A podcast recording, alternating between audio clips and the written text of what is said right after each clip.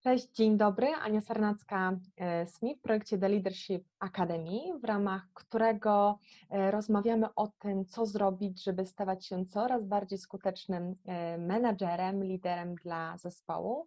I to jest projekt, w ramach którego zapraszam do rozmów e, ekspertów, osoby, które właśnie na stawaniu się liderem wiedzą bardzo dużo i chcą się z nami dzielić swoim doświadczeniem. A dzisiaj jest ze mną Marcin Kochanowski, którego już znacie, ale Marcinie, może Ty dzisiaj się przedstawisz? Witam, cześć, dzień dobry. Tak, ja jestem psychologiem sportu i w tej naszej pierwszej rozmowie rozmawialiśmy o tym, no właśnie, co ze sportu można przenieść do biznesu. E, I dzisiejszy wątek jest absolutnie również tematem, który dla mnie jest bliski memu sercu i też wiedzy, którą, czy zajęciom, które, którymi się zajmuję, bo słuchanie to ogromnie, ogromnie istotne narzędzie w pracy. Mhm. I tak jak Marcin wspomniał, słuchajcie, dzisiaj będziemy mówić o słuchających e, menadżerach. Czy mogą być skuteczni, e, w czym nam słuchanie pomaga. Ja od samego świtu się dzisiaj wsłuchuję, u mnie dzisiaj jeszcze jest, e, jest właśnie świt, stąd jeszcze nawet słońce chyba za mocno nie wstało, ale jestem zwarta i gotowa, żeby Marcina wysłuchać. Ja zacznę, Marcinie, od tego, jak ja tę grupę osób rozumiem i zobaczmy, co ty na to. Kiedy inni mówią, oni słuchają. Kiedy już coś powiedzą, to każde słowo ma znaczenie. Każde słowo ma znaczenie, bo jest owocem uważności na drugiego człowieka. Takiego wsłuchania się w niego, jakby on chciał zdradzić jakąś skrywaną od wieków tajemnicę.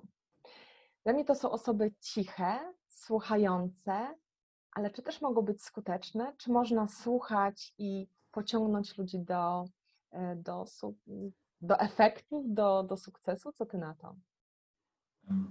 To, to też pierwsze moje skojarzenie jest, że faktycznie to są osoby ciche, ale, ale ja mam taki obraz, że ci słuchający, e, no właśnie, poznałem takich trenerów, którzy potrafili słuchać, ale jak trzeba było, to potrafili nie być już tak cicho.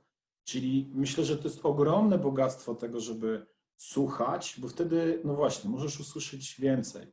Nie wiem, czy, czy gdzieś to nie będzie wątek, który będzie dzisiaj do nas wracał, ale gdzieś spotkałem takie stwierdzenie, że jeśli słuchasz szeptów, nie będziesz musiał słuchać krzyków. I taki lider, taki trener, taki menadżer, który nie przerywa swojemu rozmówcy, który pozwala mu się wygadać, który pozwala powiedzieć partnerowi, kontrahentowi, klientowi, potrafi, pozwala powiedzieć naprawdę dużo, to jego odpowiedź potem nie musi być cicha i nieśmiała, ale może być, no właśnie, dopracowana ze względu na to, że wiele usłyszał i potem odpowiadając, bierze pod uwagę te wszystkie szczegóły, te wszystkie informacje, które dostał, słuchając aktywnie, a jednocześnie też te, które były gdzieś między wierszami. Czyli dobrze, obojętnie czy to jest człowiek cichy, czy to jest człowiek głośny, to na pewno na plus, czy jego wielką zaletą będzie to, jeśli on będzie słuchał uważnie. Ale widzisz, to jest coś, co mm, często prze, e, pojawia się w rozmowach e, o skuteczności menedżerskiej, że powinniśmy słuchać. Mam wrażenie, że wcale nie tak wielu potrafi słuchać. E, I tak się zastanawiam, czy przypadkiem biznes nie oczekuje tego, że dobrze, powinniśmy słuchać, ale oczekuje jednak tego, że menadżerowie to będą ci mówiący, będą ci głośni, ci, których da się zauważyć. Zastanawiam się, czy opłaca się być słuchającym. Jakie to może przynieść korzyści? No dla mnie bezdyskusyjnie się opłaca, dlatego że e, owszem, przyjdzie moment, gdy trzeba będzie powiedzieć, ale jeśli Twoja odpowiedź będzie zbudowana na czymś, co sobie wcześniej poukładałaś, okazuje się, że klient powiedział odrobinę inaczej, albo jeśli Twoja odpowiedź będzie tylko skoncentrowana na sobie, czy skoncentrowana na sprzedaży, niezależnie od tego, jakie są potrzeby klienta, to ona nie będzie pasowała w to, no właśnie, co daje mi ten drugi człowiek. Bo jeśli e, klient czy kontrahent pokazuje mi pewne rzeczy w tym, o czym mówi, i ja potrafię go usłyszeć, to wtedy moja odpowiedź jest dopasowana do jego potrzeb. Czyli jakby odpowiada, on się czuje zaopiekowany, czuje się usatysfakcjonowany, usłyszał trochę to, co, chce, to, co chciał. Więc ja bym nie oddzielał tych dwóch rzeczy, że umiejętność słuchania równa się cichsze albo mniejsze albo rzadsze wypowiadanie. Dla mnie to trochę tak jak, nie wiem, historycznie się e, to tak, tak układa, że władca czy król, który najpierw posłuchał, dopiero wydał jakiś tam rozkaz, to ten rozkaz był lepszy, ten rozkaz był skuteczniejszy, był bardziej osadzony w realiach. I, i, i trochę pewnie dzisiaj e, tak to dopasowuje do menadżerów, że jeśli dobrze posłucham, a potem dopiero się wypowiem, to mogę wtedy wiele zyskać. I teraz mi przyszedł do głowy taki prosty przykład, że e, zdarza mi się czasem, że gdzieś jak się umawiam z kimś w gabinecie albo w ogóle na jakiekolwiek spotkanie, no i będąc w biegu, co jakiś czas wychodzi tak, że to spotkanie muszę odwołać. I parę razy mi się zdarzyło, się odezwałem do kogoś i zanim jeszcze powiedziałem, że chcę to spotkanie odwołać, to po prostu się odezwałem, witam, ja chciałbym się skontaktować w sprawie naszego spotkania. Ten człowiek mówi, panie doktorze, bo ja muszę je przełożyć. Dałem przestrzeń, żeby ten człowiek posłuchał i wtedy, że tak powiem, nie ja byłem winowajcą, czy nie przeze mnie to spotkanie się przesunęło, czy nie przeze mnie jakiś tam inny projekt się przesunął, czy coś tam się zadziało. W takim sensie, że czasem dając przestrzeń do tego, żeby ktoś powiedział, oczywiście nie żeby mnie zakrzyczał i też z zasadami asertywności, że wiem, czego chcę i twardo e, potrafię przy, przy tym swoim argumencie zostać, ale pozwolenie na to, żeby ktoś powiedział, czasem nam otwiera szerszą perspektywę, otwiera nam zupełnie lepsze możliwości. Mhm. Dla mnie ważne jest to, co powiedziałeś, że mm, słuchanie nie oznacza, że ja mam być cicha i mam nie mówić. E, tak, że mm, wiesz, menadżerowie, z którymi ja pracuję, bardzo często obawiają się tego, że kiedy potrzebują nauczyć słuchania, nagle mają zmienić siebie, a to, co ty mówisz, to jest dla mnie większe wykorzystanie e, swoich zasobów, tak, bardziej efektywne wykorzystanie tego, co mam e, do zaoferowania. Czy to nie jest w takim razie tak, że mm, słuchaniem można się nauczyć, czy to jest tak, że pewna grupa osób z tym słuchaniem, umiejętności słuchania się rodzi? Według mnie to jest, jest do wyćwiczenia, jest do nauczenia, bo z jednej strony i tak myślę, że w toku życia naszego, zobacz, że się jakby postrzegamy, może uczymy tak bardziej nieświadomie tego, że jeśli w szkole ktoś jest cichy i się nie odzywa, to z jednej strony nie dostaje oceny za aktywność od nauczyciela, ale z drugiej strony w grupie czy w klasie większą uwagę, większy wpływ, większą sympatię mają te osoby, które się, no właśnie, głośniej krzyczą, częściej odzywają i tak dalej, i tak dalej. Więc, więc mamy trochę takie wdrukowane, że jak będę cicho, jak będę milczał, to nikt nie będzie się ze mną liczył, to nikt nie będzie na mnie zwracał uwagi i tak dalej, i tak dalej. Ale moim zdaniem to, o czym ty powiedziałeś, że połączenie tych dwóch rzeczy jest najlepsze.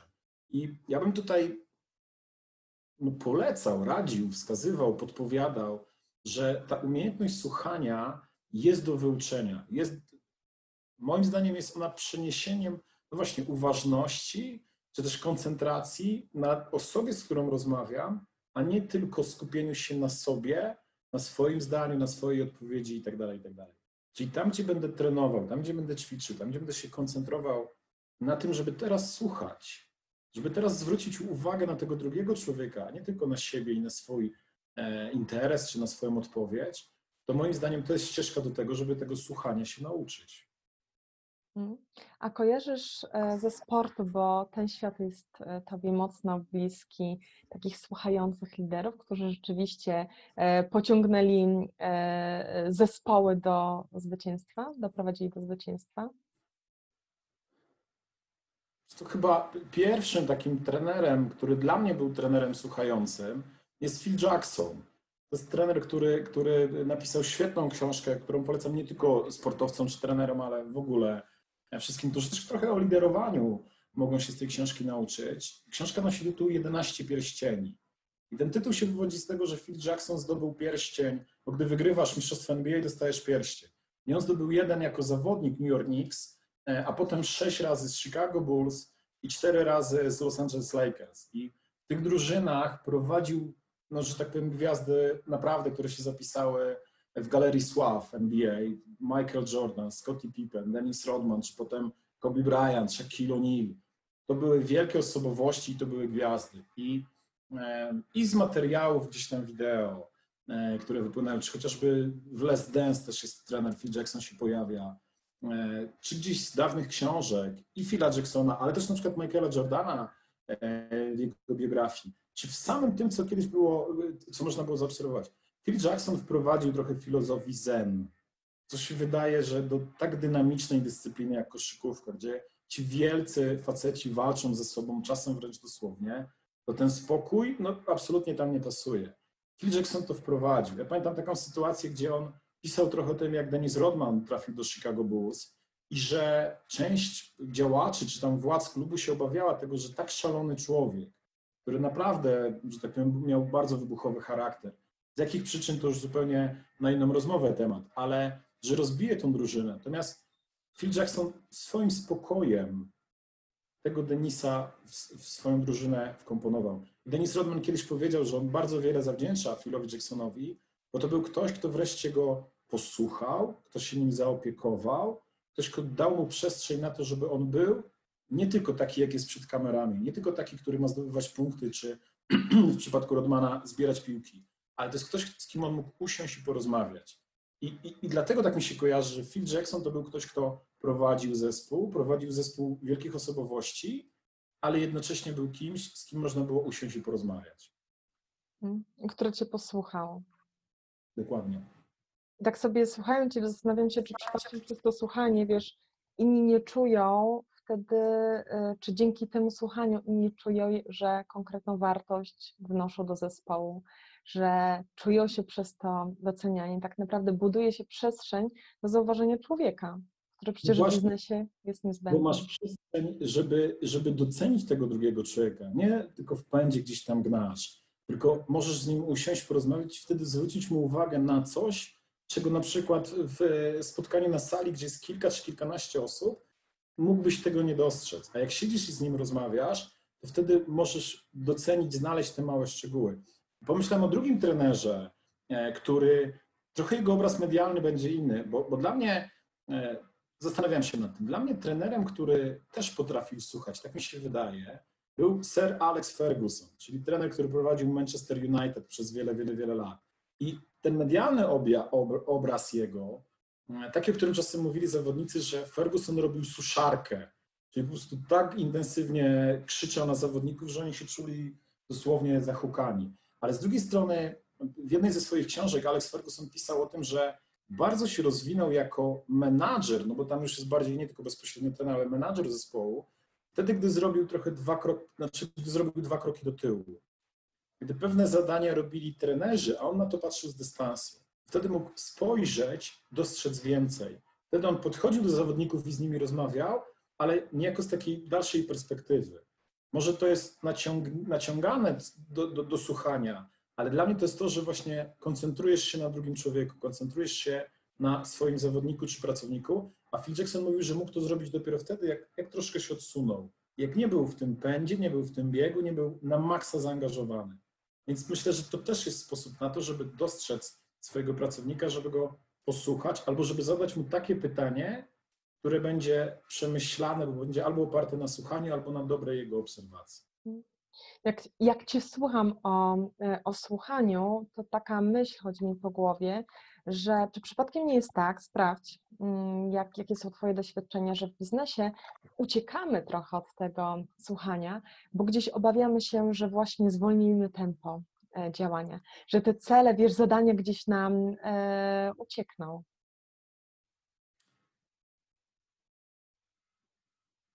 Takie porównanie do tego dodam, że jeśli chcesz wejść na szczyt góry, to chyba każdy, kto chodził po górach, powie, że najlepiej jest najpierw rozłożyć mapę i zobaczyć, którędy prowadzi ścieżka, a dopiero ruszyć do góry. I właśnie to w biznesie takie pędzenie do przodu, bo nie zdążę, bo muszę, bo cele do realizacji. Trochę mi się kojarzy z takim czasem, z takim pójściem do góry na wprost, na azymut. A może się okazać, że tamtędy ścieżka jest o wiele bardziej łagodniejsza, albo że pro- doprowadzi nas szybciej do celu. I moim zdaniem to właśnie jest słuchanie, czyli zatrzymanie się po to, żeby sobie poukładać pewne rzeczy i dopiero wtedy ruszam do przodu. Nie zatrzymanie się, żeby nic nie robić i godzinami klikać różne rzeczy, które nam zabierają czas i energię, tylko zatrzymanie się po to, żeby właściwie ruszyć, żeby z właściwym e, zadaniem albo z właściwym tematem trafić do tego mojego klienta czy pracownika. Dla mnie słuchanie jest momentem przed rozpoczęciem rozmowy, a nie wycofaniem się z tej rozmowy. Y, znowu, jak Cię słucham, chciałam powiedzieć, ja y, wiem, że Ty jesteś bardzo słuchającą e, osobą i to jest Twoja mocna strona, też znam Twój profil DISG3 i wiem, że jak Ty, ty naturalnie masz to nastawienie na drugiego człowieka, które w słuchaniu jest ważne. Bo wiesz, takie mam przekonanie, że wielu menedżerów, w tym ja sama, nam się wydaje, że my słuchamy, ale my już jakby słuchając nie jesteśmy w stanie usłyszeć, bo ja już myślę, co za chwilę mam powiedzieć, tak? W którym kierunku mam poprowadzić. I tak sobie myślałam, że to wymaga ogromnej pokory. Takiego zostawienia siebie po to, żeby z innymi e, iść w tym wyznaczonym e, kierunku, że tu nie o mnie chodzi. To jest takie, wiesz, kuszące, żeby nie słuchać, żeby zaznaczyć swoją pozycję. Mam wrażenie, że ty mówisz i tak zaznaczysz, zaznaczysz jeszcze mocniej, kiedy zatrzymasz się i to mapę rozłożysz, jakoś taka mapa ta mocno zostaje we mnie. Myślę, że tak jest, że ta pokora uczy nas, uczy nas słuchania, tak? No bo ona jest daniem, oddaniem przestrzeni dla drugiego człowieka. Powiem tak, ja też się tego w jakimś sensie uczyłem, czyli to, co mówisz, mam trochę to w sobie, bo jeszcze będąc w liceum, czyli nie mając tej wiedzy psychologicznej, też jakoś tak się dziwnie zdarzało, że ludzie przychodzili i mi opowiadali czasem historię swojego życia. E, więc trochę mam to w sobie, ale też, też się tego uczyłem. I, I, też pamiętam, że moja mentorka i superwizorka mi zwróciła uwagę na to, że ja często przerywałem komuś, gdy z nim rozmawiałem. E, ja przerywałem dlatego, że chciałem dopowiedzieć, gdy ktoś mówił się zawieszał na jakimś słowie, więc ja chciałem dopowiedzieć podprowadzić. W kontekście pracy psychologa to nie jest dobre, dlatego że ja używam wtedy swoich słów, a niekoniecznie człowiek, z którym rozmawiam, użyłby dokładnie tego samego słowa. Więc to w kontekście pracy, jakby ta nauka moja słuchania, się rozwinęła, e, ale zobacz, bo od razu pomyślałem o rozwiązaniu tego, o czym ty powiedziałaś, że w biznesie czasem się e, swoje zdanie wypowiada, czasem chce się pokazać, bo ja wiem, ja znam odpowiedź. I myślę, że jeśli chciałbym się nauczyć, czy, czy mógłbym coś podpowiedzieć osobom, które, które chciałyby się nauczyć słuchać, to jeśli nawet nie potrafisz się skoncentrować na drugim człowieku, spróbuj się skoncentrować na celach. W sensie, co z tej rozmowy ma wyniknąć. I jeśli Twoja ścieżka tego, jak możesz dojść do celu, się okaże po drodze, że jest inna niż ścieżka Twojego klienta, to te cele też Wam się rozmyją. Więc daj sobie, zrób jeszcze dwa oddechy. Zrób ten jeden oddech, zanim udzielisz odpowiedzi, po tym, co powie człowiek, z którym rozmawiasz. Przypomnij sobie, po co jest ta rozmowa. Po to, żeby osiągnąć jakiś cel. Czyli daj czas, żeby tamte słowa do Ciebie dotarły, żeby się poukładał i dopiero wtedy udzielił odpowiedzi, a nie, że ktoś mówi, a Ty już idziesz w odpowiedź. Możesz nie usłyszeć często tego, co w końcówce zdania albo w końcówce wypowiedzi. Może trochę to, to pytanie, czy tą informację od naszego rozmówcy zmienić jej optykę, zmienić jej perspektywę. Mhm. A powiedz mi w takim razie, co się dzieje, kiedy my się nie słuchamy? Bo mówisz tak pięknie o tym, wiesz, jak to słuchanie jest nam potrzebne, jak on nam sprowadzi do, do celu. E, to z Twojego doświadczenia, czy sportowego, czy pracy właśnie z biznesem, co się dzieje, kiedy ludzie, może wydaje im się, że się słuchają, ale tak naprawdę się nie słyszą? Wiesz co, ostatnio spotkałem takie zdanie, że y, największym błędem w komunikacji jest iluzja, że komunikacja zaistniała to co powiedziałeś, że wydaje nam się, że się słuchamy i rozmawiamy. No mnóstwo błędów od, od nie wiem, komend wojskowych, gdzie gdzieś tam żołnierze zaatakowali, bo źle zrozumieli, bo nie posłuchali do końca e, rozkazu swojego przełożonego czy oficera, przez jakieś takie prywatne rzeczy, domowe, gdy wydaje ci się, że coś usłyszałeś, a tak naprawdę ta druga osoba nic takiego nie mówiła, albo mówiła coś o zupełnie innym znaczeniu czy wreszcie w kontekście biznesowym, wszystkie te rzeczy, gdy mm, idziesz swoim tokiem myślenia, potem się okazuje, że odpowiadasz nie na tą ofertę, która, którą złożył twój, twój klient, tylko na coś zupełnie innego. Gdy odpowiadasz na twoje wyobrażenie zapotrzebowania, a nie na rzeczywiste zapotrzebowanie nawet któregoś z twoich pracowników. Ktoś ci mówi, że nie wiem, nie może tego wykonać, albo że nie zdąży tego wykonać, a ty mówisz, OK, ktoś powie, nie zdążę tego wykonać, a ty mówisz, jak nie chcesz tego wykonać, to nie musisz tego robić, ja to zrobię sam, tak? drobna różnica, nawet nie to, że słowo zamienione, ale znaczenie tego słowa jest inne, wtedy się okazuje, że masz zupełnie inne wyobrażenie. Ja tak trochę zawodowo, ale trochę prywatnie jestem bardzo wyczulony na to, że jeśli coś powiem i potem ktoś mówi, że ja to powiedziałem, a ja tego nie powiedziałem, to tutaj jakby szybko się irytuję. No właśnie, może dlatego, że widzę w ten sposób, że ktoś mnie nie słucha. I jakby staram się używać mało ogólników, a potem jak ktoś mi mówi bardzo ogólnie, że tak powiedziałem, to mówię nie, nie, nie. Wiem, na pewno wiem, że tego nie powiedziałem. Mogłem powiedzieć to, to i to, ale takiego zwrotu na pewno nie użyłem. Bo no, od tego się rodzą konflikty. Gdzieś czytałem, że większość konfliktów wynika nie z, różnic w postrzeganiu świata, tylko z błędów komunikacyjnych. Coś mam jakieś wyobrażenie, formułuję to zdanie, ktoś ma to wyobrażenie inne i tylko tu się pokrywa, reszta jest zupełnie inna.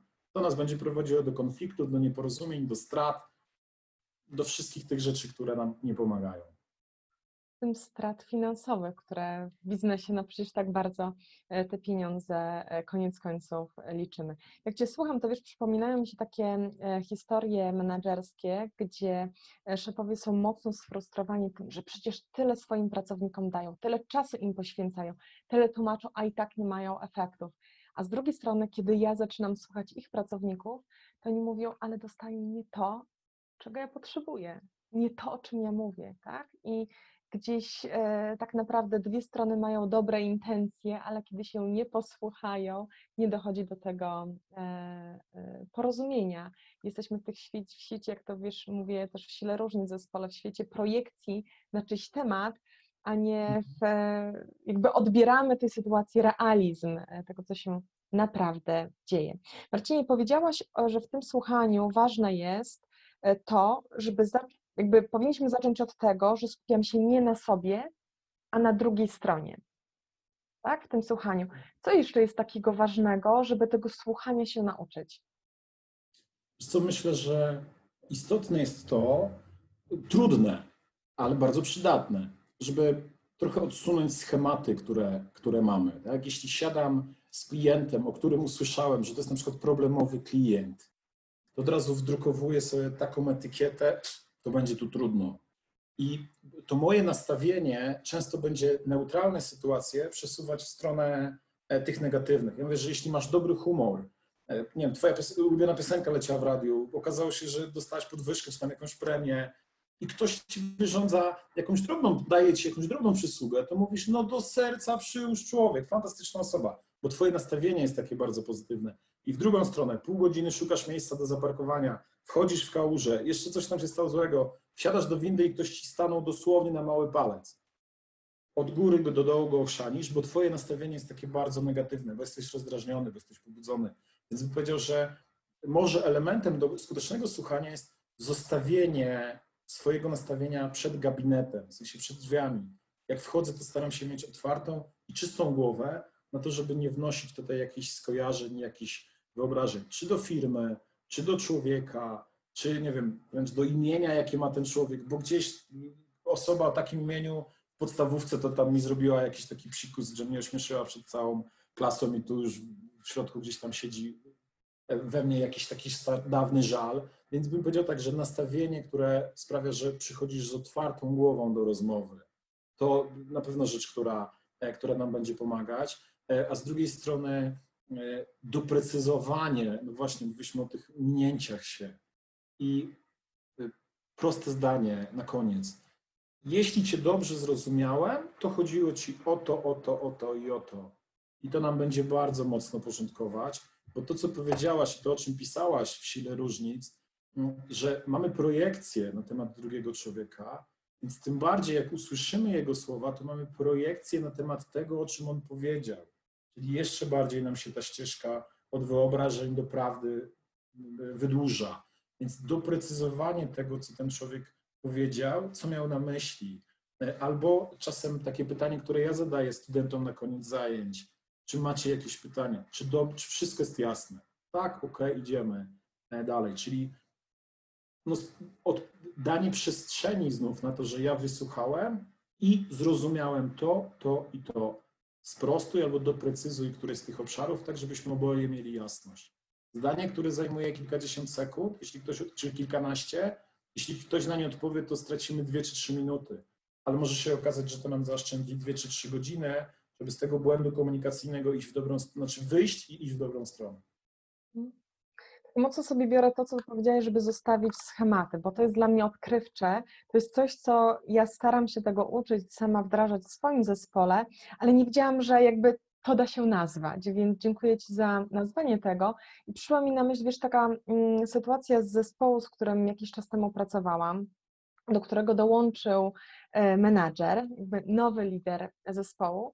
Kiedy rozmawiałam z tym zespołem, to ich taka obawa była, czy będzie można tej osobie zaufać, bo słyszeli e, z innej firmy, że są takie i inne doświadczenia. I rzeczywiście to, co ty powiedziałaś, jakby w tę relację, nową relację, wchodzę już z pewnym schematem, z pewnym nastawieniem, które de facto nie pozwoli nam się e, usłyszeć, e, tak? Więc tak sobie myślę, znowu sprawdź, że to jest tak, że to w tym słuchaniu znowu potrzebujemy dwóch stron tego potrzebuje nauczyć się menadżer, a tak ze samo zespół potrzebuje nauczyć się słuchać swojego szefa.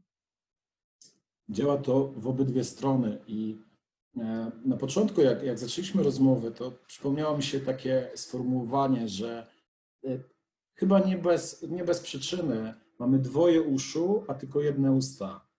Powinniśmy słuchać dużo więcej e, niż mówić, ale tak jak powiedziałaś, słuchać Dobrze jest, jeśli, jeśli menadżer umie e, słuchać e, swoich ludzi i jeszcze lepiej jest, jeśli ci ludzie potrafią słuchać menadżera. No właśnie, bez tych wszystkich etykietek, bez tego, co usłyszałem, że ktoś gdzieś kiedyś o nim powiedział. Bo gdybyśmy na przykład zweryfikowali ten przykład, o którym mówiłaś, że przyszedł menadżer, który w tamtej firmie miał jakąś opinię, a skąd wiemy, że ta opinia nie była efektem tego, że nie wiem, ktoś był na niego zły, że on czegoś tam dla kogoś nie zrobił, ten ktoś się obraził, albo że ktoś sobie, no właśnie, gdzieś dobudował i wyolbrzymił te rzeczy, które ten menadżer zrobił bądź nie zrobił. Czyli wszystkie te etykiety, e, wszystkie te etykiety będą nam utrudniały. One generalizują nasze słuchanie i w jedną i w drugą stronę, bo jeśli, nie wiem, przedstawisz swojego gościa, że to jest profesor taki, taki, taki, to część osób się zainteresuje, żeby go posłuchać, tylko dlatego, że miał takie wprowadzenie. Także te etykiety z jednej strony nam pomagają, z drugiej strony mogą nam przeszkadzać. Więc podsumowując, znowu sprawdzam, bo to jest e, jakby mój e, sposób e, weryfikacji tego, czy dobrze usłyszałam. Jeśli mówimy o słuchaniu, to słuchanie daje przestrzeń do tego, żebyśmy rzeczywiście przygotowali się do realizacji celów, które są przed nami. To jest to rozłożenie mapy, o której mówiłeś. Słuchanie takim pierwszym punktem jest to, że przestaje myśleć o sobie, a koncentruje się na tej drugiej e, stronie. E, drugi element jest taki, że wchodzę w tę relację, e, zostawiając wcześniej moje nastawienie, schematy myślowe. Wchodzę trochę z czystą kartą i na pewno sprawdzam to, jak drugą stronę zrozumiałam, po to, żeby już na tym etapie wyłapać, czy ja wniosłam tutaj mój sposób e, myślenia, czy rzeczywiście dobrze tę drugą stronę e, usłyszałam. Czy jeszcze coś do tego chcesz dodać? Znakomicie to zebrałaś. Faktycznie słuchanie jest oddaniem przestrzeni. Nie to oddanie przestrzeni, ten zwrot od razu mi się skojarzył z Grunwaldem, tak? Ale, znaczy z bitwą pod Grunwaldem, ale przyniósł Polakom e, sukces, tak? I, i może dla, do części menadżerów to trafi że oddanie przestrzeni, ale nie na zasadzie wycofuję się, bo nie chcę, tylko chcę, ale pozwalam otworzyć się temu drugiemu człowiekowi. Nie wnoszę żadnych, albo przynajmniej staram się, no bo no, psychologia nam powie, że no, nie ma takiego, takiej sposobu, żeby absolutnie wszystko odciąć i nie mieć żadnych schematów i skojarzeń, no bo myślimy schematami, ale staram się usłyszeć, no właśnie, usłyszeć drugiego człowieka poza tym schematem czy wyobrażeniem, które mam w sobie. To słuchanie takie aktywne i to, co powiedziałeś, pokorne słuchanie, to myślę, że też jest walka trochę ze swoim ego. Że ja nie muszę być najgłośniejszy, żeby być najskuteczniejszy. Że ja nie muszę zagadać mojego rozmówcę po to, żeby w efekcie końcowym odnieść sukces, żeby podpisać ten kontrakt, żeby wygrać ten przetarg, umiejętne słuchanie i oczywiście do tego dopowiedzenie, czy wyrażenie swojego zdania, czy trafienie w punkt, odpowiedzenie na, na potrzebę, czy na to właśnie, co powiedział ten drugi człowiek, to to będzie sukces, a nie tylko ten, kto więcej mówi, kto więcej gada, kto więcej przestrzeni zajmie. Nie muszę być najgłośniejszym, żeby być najbardziej skutecznym. To jest coś chyba najmocniejsze, wiesz, zdanie, które sobie biorę z dzisiejszej rozmowy i e, z którym zostawię naszych e, widzów i naszych słuchaczy, a dodam, że e, ta rozmowa jest tak naprawdę zaproszeniem do kolejnego spotkania z Marcinem, o którym będziemy Was informować, gdzie przeprowadzimy taki mały trening słuchania. Także o szczegóły, szczegółów wyglądajcie, doglądajcie i wsłuchujcie się w to, co będziemy mieć do zaoferowania.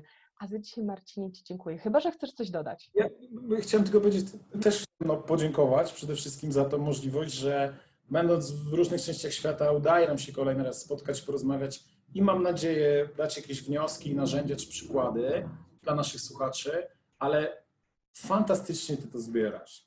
Nie muszę być najgłośniejszy, żeby być najskuteczniejszy. I tym pięknym akcentem dzisiejszą rozmowę kończymy. Życzę Wam wszystkim dobrego, słuchającego dnia. Poeksperymentujmy, zobaczmy, co usłyszymy, jeśli wsłuchamy się nie w siebie, ale w tego drugiego człowieka. Dzięki, do zobaczenia. Dziękuję.